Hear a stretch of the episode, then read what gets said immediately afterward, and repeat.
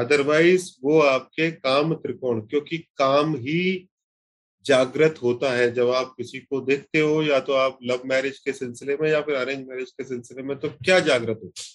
यही जागृत होता है कि यार ये व्यक्ति से मैं शादी कभी ऐसा थोड़ी जागृत होता है कि आप अरेंज मैरिज में गए और आपने देखा, ये लड़की बहुत अच्छी लग रही हम दोनों ध्यान करते हुए कितने सुंदर लगेंगे। ऐसा कभी नहीं होता भैया। राइट काम ही जागृत होगा। इसलिए काम त्रिकोण में उसका जब राशि का लॉर्ड मतलब उसके मन का लॉर्ड जब आ जाएगा या उसकी राशि ही आ जाएगी तो वो सीधे तीर निशाने पे लगता है। और आप generally true for mostly people, right? इनका नंबर करेक्ट और आपका काम ऐसे ही लोगों को देखकर जागृत हो